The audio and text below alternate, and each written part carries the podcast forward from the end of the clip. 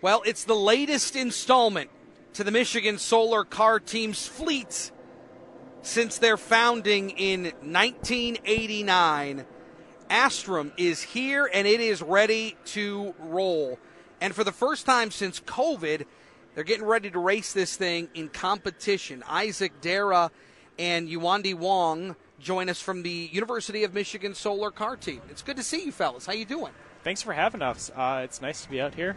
It's cool to be featured in, you know, it's a pretty big vehicle event here. So yeah, it's cool to have a booth and get to talk with people and see other stuff. So you have the car over there. Yep. And what do you get from people most when they walk over? What are their reactions to it? Most people are confused by like the shape or how it works. Well, because it's almost like a teardrop. If you look at it from the side profile, it goes real thin up front, and on the back it gets wider. That's where the driver sits. You've got the winged helmet look almost to it back there as well. So it is a unique shape. There's no doubt about that. Talk to me a little bit about the engineering aspect of this. Yeah, so it's a pretty unique process, especially because it's headed by a bunch of undergrad students in their free time. Our design process starts about 2 years before the race. All us undergrads are responsible for everything from concept design all the way to part design. We begin by deciding the overall shape of the car and its wheel configuration, and by the end we will have designed every single part that will go onto the car, as well as done the required manufacturing work and technical drawings to get those parts manufactured.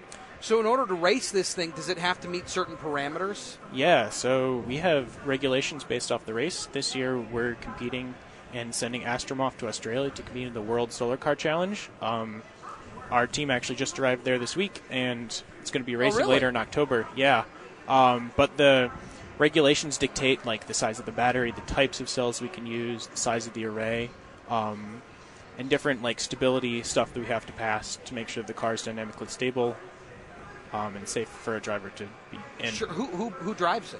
The students.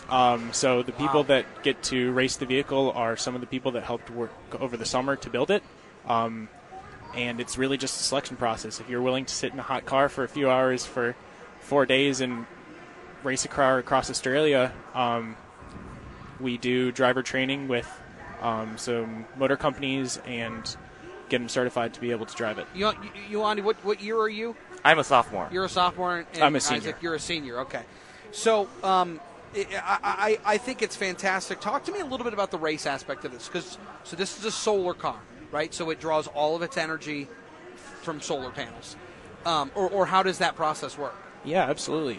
So it's a 3,000-kilometer race from the top of Australia to the south of it. It takes about 4 days for us to do.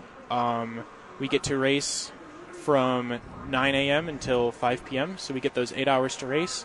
Then we'll set up camp somewhere along the road, hopefully somewhere that's nice, spend the night, prop the array up, let it get the last light of the sun. But as we're racing, it's entirely powered off the solar cells and what we can get from the sun. Just hoping it's sunny. Hoping it's sunny, there's no doubt. What's the max speed on this? Our tires are rated for 80 miles an hour, so 80 miles an hour. 80 miles an hour. We've cracked that because the car can go faster, but we're not supposed to. So you have to tone it down a little bit? How do you do that?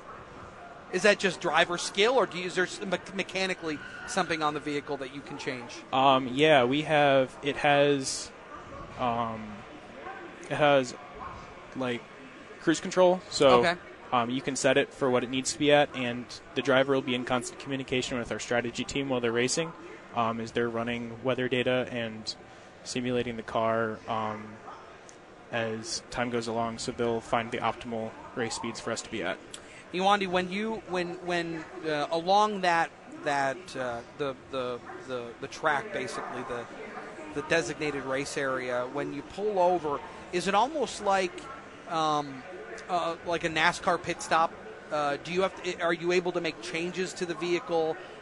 Anything that needs to be fixed, or do you rotate the tires? What are the parameters that you can do to the car once the race has already started and you're stopped for the night? So, funny story. The way the pit stop works, along the route of the race is that the driver has to be the sole person to operate on the vehicle and log the time after that's been made. So once the driver is pulled in, there is really a mad dash for the driver to hop out of the car as quickly as possible and press the button that logs our time. The driver is also themselves responsible for the tuning of the car, as well as setting its array for the charging period for the rest of the day after the pit stop been made. That's very cool. I mean, it's a very cool car, and it's obviously very technologically advanced. What goes into the considerations of, because I imagine everybody's got a little different vehicle, right? They may prioritize one thing over another. You may prioritize one thing over another. When it comes to this particular car, what was the thought process in its design? What did you want it to achieve more than anything? I think the biggest focus that we had when we were designing was just reducing our drag that the car is experiencing. It's about 80% of the losses that maybe more, the losses that we occur while driving it. So we found it a bigger priority than managing like weight. I think the other big thing that we went into was power input. So the solar cells is where we get the power from. Mm-hmm. We just worked out we talked with some new companies that we haven't interacted with before and got some interesting solar cells. How hard is it to drive? Because I saw it was over there earlier, and the steering wheel, if you can call it that, is more like a video game control. It's not very big, and the car is pretty cramped. We design not very much space for driver movement. I've personally never driven the car. Would you? I absolutely would. I just haven't, and it's like $2 million that people aren't willing to let me drive right now. Fair enough. That makes a lot of sense. Yuandi, would you drive it? I'd like to. You would like to. That's very.